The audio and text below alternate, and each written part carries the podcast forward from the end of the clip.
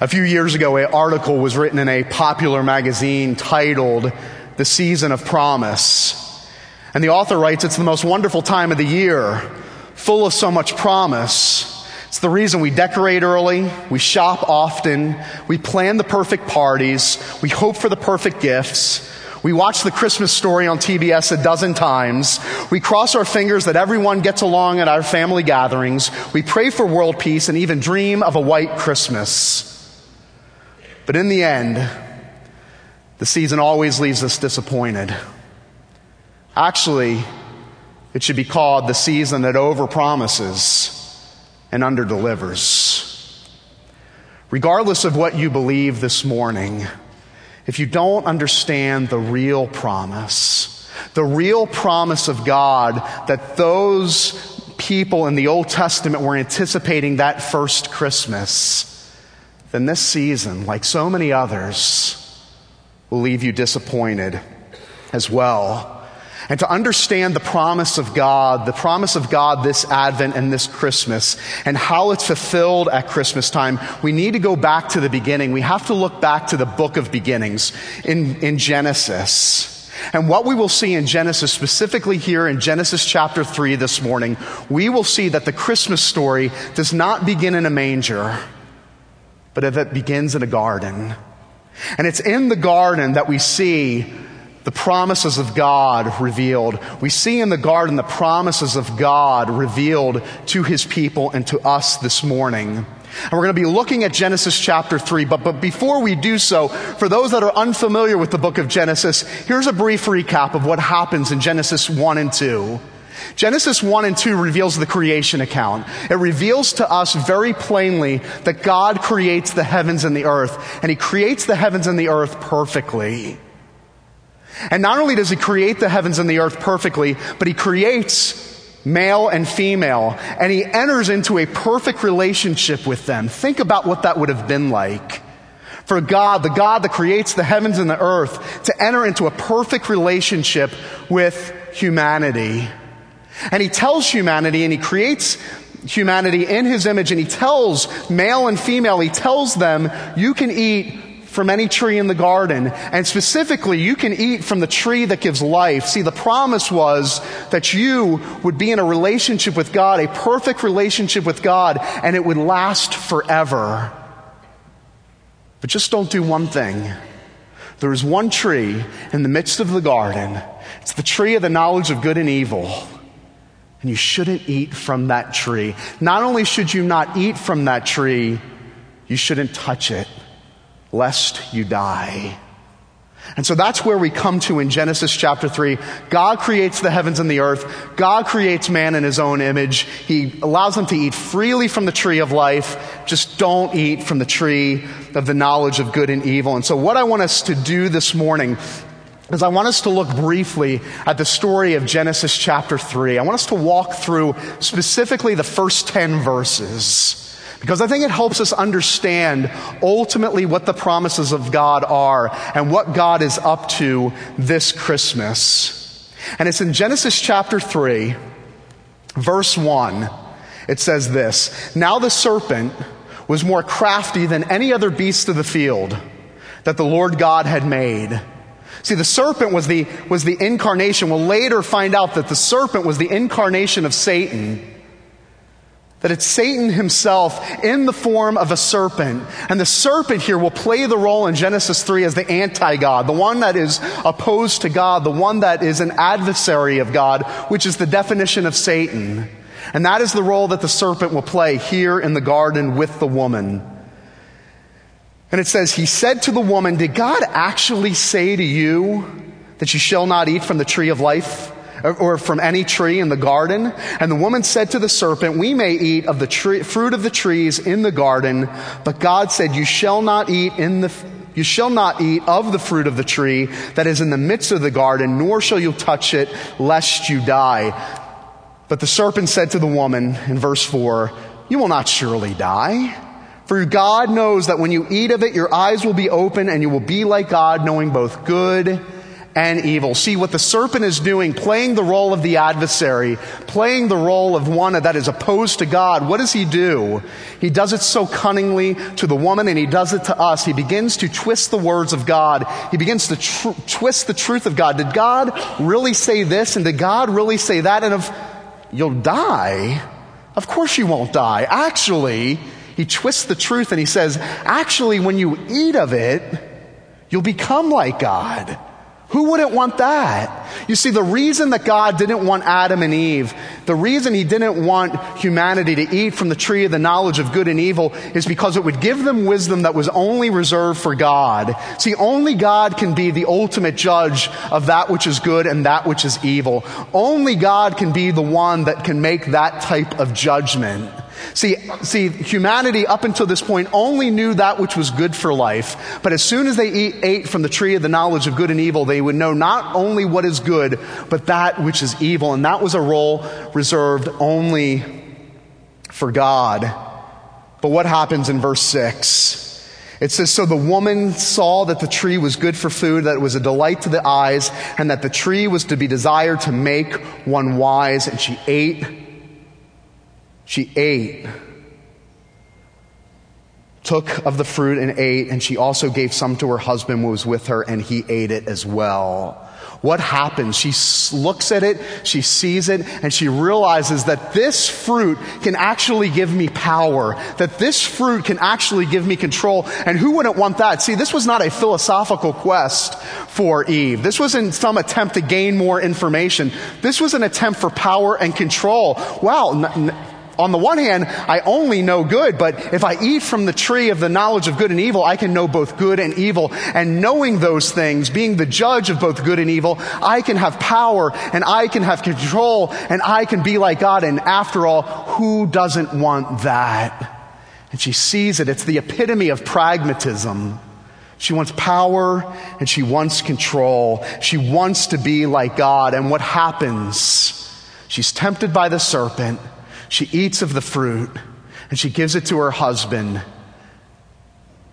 And this is the fall. The world from this point on will never be the same. The world is turned upside down. And what happens as a result? In verse 7, it says, Then the eyes of them were both open, and they knew that they were naked, and they sewed fig leaves together and made themselves loincloths, and they heard the sound of the Lord God walking in the garden in the cool of the day, and the man and his wife hid themselves from the presence of God among the trees of the garden. How tragic. How tragic. The eyes the eyes of the man and the woman are now open, and their nakedness is a, is a symbol of vulnerability. It's a, it's a symbolic of shame. It's a symbolic of guilt and sin and they're disgusted by themselves and they're disgusted by one another. And what do they do? They sew big thieves, big fig, uh, fig leaves together and they cover themselves. But that's not the only tragedy. The very God that they entered into perfect relationship with, they now what? They're now hiding from him. Can you imagine the chaos that has ensued upon the garden? God creates this perfect paradise. He creates male and female in his image and he allows them to enter into a perfect relationship. And now they're, they're naked and they're vulnerable. They're standing in their sin and standing in their shame. And they actually are hiding from the presence of God. That is a tragedy as they stand there in their guilt and in their shame. You see, they stand in the midst of the garden as complete failures. They blew it. They had it made. They had it all. And they stand as failures, hiding from God and covering their shame. It's so bad they can't even own it. What happens? It says, but uh, in verse 9, but the Lord God called the man and said, Where are you? And he said, I heard the sound of you in the garden and I was afraid because I was naked. And he said, Who told you? Have you eaten from the tree which I commanded you not to eat? And the man says, What? The woman whom you gave me gave to be with me. She gave me the fruit of the tree and I ate it. And the Lord God said to the woman, what is it you have done? And the woman said, the serpent deceived me and I ate it. There's so much chaos happening in the garden, they can't even own it. It's all this blame shifting. The man saying, the woman made me do it. The woman saying, the serpent made me do it. We have fig leaves covering our nakedness. They're hiding from God. They're blame shifting. You can sense the chaos that has ensued on the garden and into their lives. And they're standing there in their shame. And I ask you this morning, can you feel their sense of loss? Don't look at this story this morning as simply an event in history. I ask you this morning, do you feel their sense of loss? Do you feel their pain? Because I think this is a feeling that we all experience constantly. And I think it's a feeling, if we're all honest with ourselves, we feel way too often more than we would ever hope to admit. The feeling of loss, the feeling of failure the feeling of shame and guilt. And what we do in our lives, like the man and the woman in the garden, in their shame, hiding from God, we, what we do is desperately, we run around trying to hold it all together, never wanting anyone to see the real you. Because after all, what would people think if they saw the real you? What would people think if they thought that I was a failure? You see, what would people think if they thought I wasn't a good husband? What would people think if I wasn't a good spouse? What would people think if I really wasn't that good of a parent? What would people think if I really wasn't the leader I said I was? What would people think if I lost it all? What would people think if I wasn't really that significant as I tell people I am? What if they knew the real me? We are plagued. We are absolutely plagued by the fear of failure constantly. And we see these two in the midst of the garden humiliated with nothing but fig leaves covering them. So, how does God respond?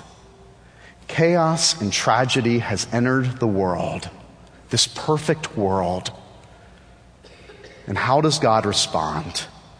In verse 14 and 15, it says, The Lord God said to the serpent, Because you have done this, Cursed are you above the livestock and above the beasts of the field, and on your belly you shall go and eat from the dust all the days of your life. And in verse 15, it says this I will put enmity between you and the woman and between your offspring and her offspring. He shall bruise your head and you shall bruise his heel. You see, how God responds is so important. And how God responds is this. He looks at the serpent and he says, cursed are you. But I want to make something very clear. Want to make something crystal clear. You have not captured the woman. You do not own the woman. You might think, serpent, that you have captured the woman for yourself, but she does not belong to you. And the way that I will show you that she does not belong to you and that she is not yours, I will forever put hostility between you and the woman. The Bible uses the word enmity. I will create war. I will create hostility between you and the woman as a reminder that that woman does not belong to you. You can tempt her, you can be cunning, but she does not belong to you. And I will forever create war between you and her, between your offspring and her offspring. And then in verse 15, the end of verse 15, what an incredible promise. What does he say? He says, He, Who's he? Between the offspring of the woman, between the offspring of the woman, what will happen? He will bruise your head. In some translations, it actually says he will crush your head. And at the end, it says you will bruise his heel. What is going on here? We have crushed heads, bruised heads, and bruised heels. What is happening here? What is happening here is this. And here is the promise this morning. God looks at the serpent and he looks at the woman and he looks at the man and he says, one day, one day, there will be a child. There will be a child that comes from the line of this woman that will crush the head of the serpent. There will be one day a child that comes from the line of this woman that will defeat death and defeat Satan and defeat sin and defeat evil once and for all. But it won't be before sacrifice happens. You will bruise his heel. What does it tell us? It tells us that one day there will be a child that comes from the offspring of the woman that will sacrifice himself, that will sacrifice his life to defeat sin and death. Does it sound familiar? Who is this child? What type of child would be born to eventually die? What type of child would eventually be born to sacrifice his life to defeat sin and death? I can only think of one child. You see, in verse 15, what do we see here? We see for the first time, we see the light of the gospel. We see the light of good news in the midst of what? In the midst and in the face of utter failure. For the man and the woman and for us this morning, it's the first glimpse of good news. It's the first glimpse, listen to this. It's the first glimpse that God will not abandon failures. And that is good news because we live under the weight and under the pressure every day of the fear of failure. We live under the burden and the weight of the shame and guilt and sin of the failures of our life. And God speaks to you this morning. He says, I will not abandon you. I will not abandon failures. And understanding how God responds here in the garden is the key. It is the very key to understanding how God's story of redemption, how God's story of rescue will unfold here in Genesis through the, throughout history. Listen to this. He is on a mission. What we celebrate at Advent is this that God is on a mission. He is on a mission from the garden until the end of time to rescue his people. And this will be accomplished through Christ. That is who we anticipate this Advent. We anticipate a rescuer. He is the one that we long for. We just don't long for a cute baby in a manger. We long for a warrior who will one day come to crush and defeat sin and death and rescue and redeem his children. We, we celebrate and we anticipate a warrior who will rescue his people from exile. And we will see that theme time and time again through the scripture. That's why it says in Matthew 1 21, she will bear a son. And you shall call his name Jesus. Why? Because he will save his people, he will deliver his people from their sins. But God doesn't stop here. You see, God leaves the man and the woman with an incredible visual of how this rescue will actually be accomplished. Look at verse 21. It says, The Lord God made for Adam and for his wife garments of skin and clothed them. He took garments of skin and he covers their shame and he covers their guilt and he covers their failure with garments of skin. Where did the skin come from? It came from an innocent animal. You see, God slaughtered an animal. He sacrificed an innocent animal on behalf of the man and the woman in light of their failure, in light of their shame. And He takes the skin of the innocent animal and He clothes them and He covers them and He hides them. And the male and the female, the man and the woman who were once born in innocence and lost it because they failed are now, now covered in innocence once again, but it's not their own innocence. It's someone else's innocence that covers them, and it wouldn't be their own. And this is exactly what Christ does for us. At the cross, He takes our sin and He takes our shame and He takes our failure and He gives us freely His righteousness. This is the gospel. This is the good news that at Christmas, Christ becomes our substitute. And for those that are in Christ this morning, for those that know Jesus, God looks down on you and doesn't see a failure. he sees the perfection of his son. And that is a Christmas miracle. That is good news. My son, who's five years old, loves to draw. And if you have children or you've been around children for any extended period of time, you know paper and crayons are a perfect match. And I came home one day and my son ran up to me, who's five years old, and he says, Daddy, Daddy, look at this picture that I drew. And I go, Wow, it's amazing. What is it? And he goes, It's you. Can't you tell? I go, wow, I could hardly recognize myself as the stick figure on the piece of paper. And it's the typical picture of a five year old. It's the, it's the face with one eye here and one eye off, you know, off to the right, almost off the page, and, uh, you know, a stick for a body and stick for arms and, and for legs. And I looked at it, this picture that a five year old drew. And he was so excited. He said, Daddy, it's you. See, to us, it's a messy drawing. To my son, it's a work of art.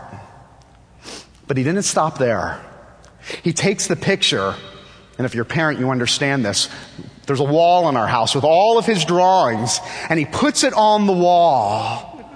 And for a child, that's the wall of honor. And so, to us, it's messy. To my son, it's a work of art. When he puts it on the wall, it's a thing of honor.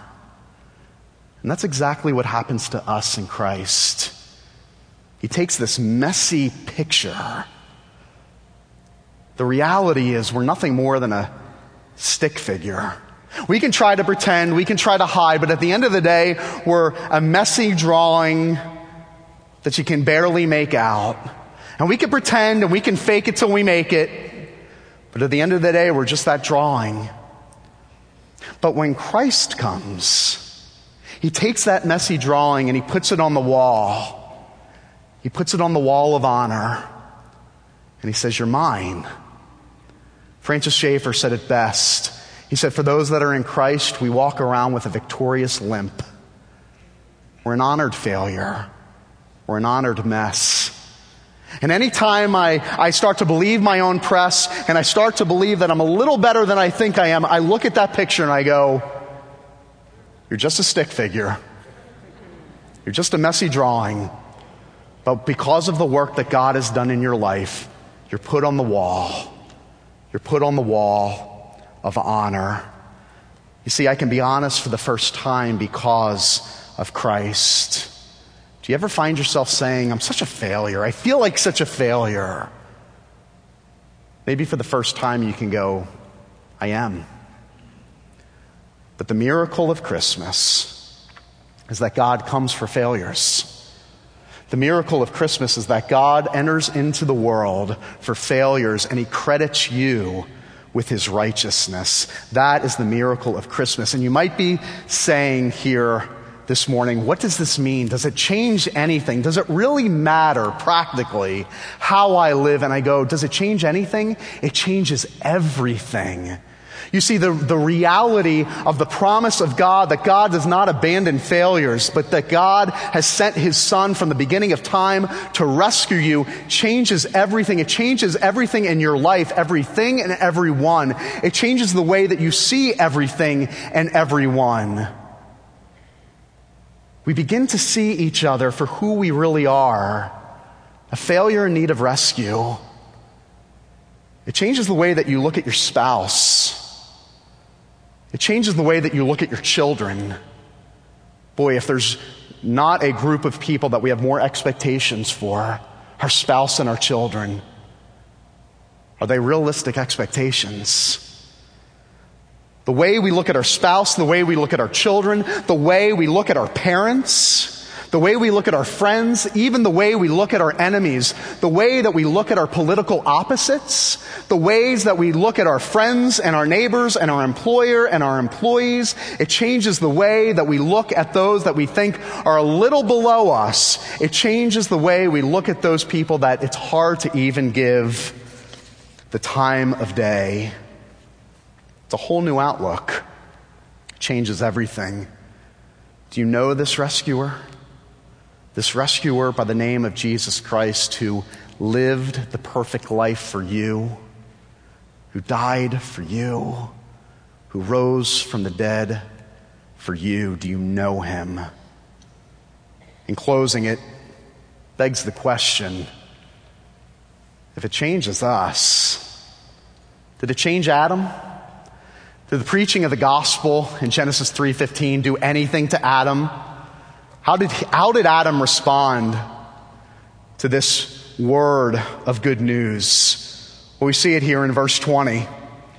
It says, The man called his wife after hearing the gospel in the midst of failure. He looks at his wife and it says, The man called his wife's name Eve because she was the mother of all living. Well, what does that tell us about Adam? It tells us everything about Adam. You see, Eve was not the mother of anything at that point. She didn't have any children. In fact, Adam would have had every right to say, because of the judgment and because of the condemnation, because of everything you have done to bring sin and death and condemnation into the world, I'm actually going to call you death. But he looks at her, and his beautiful bride has now been redeemed. And he says, I will call you Eve. I will call you life. You see, Adam, without having any children of his own, without seeing his wife bear any children of her own, is able to look at her and say, I know because God told me that you, you and your line will bear a child that will bring life to me. You will bear a child that will bring life to you. You will bear a child one day through your line. A child will be born that will bring life to this world. Eve will bear a child through her line that will bring life to you and life to me. What a beautiful picture of redemption. Eve, in the midst of her failure, is blessed by her husband and says, You are the woman of life. You are the mother that will bring forth a child through your line one day that will bring life to the world. What an incredible picture. A few weeks ago, I was having a long, hard day, and it was, I was sitting on the couch at home and with my wife, and we were going through the challenges of the day, and I was wiped out, I was tired, I was exhausted, and I was discouraged. And she looks over at me and she says, Rob, I love you. I'm proud of you. You have no idea what that meant in that moment. You see, if just anyone would have said that to me, it means very little. But my wife, who knows me, who really knows me, looks at me with all of my failures and all of my faults and is able to say, Rob, I love you. You see, that person, that person you believe. And that's exactly what God does. He looks down on you and He knows you. He knows the real you. And with all of your faults and all of your failures, He looks at you and He says, I love you. You're mine. Does that melt your heart? My hope is that Christ, this Christmas, would be more than just that cute baby in a manger. I pray that the reality of his arrival and the promise of his rescue would transform your life and set you free forever. This Christ who rescues, this Christ who removes your shame, this Christ who covers your failures and stands in your place. He offers himself to you this morning freely, and he says, Come and find rest.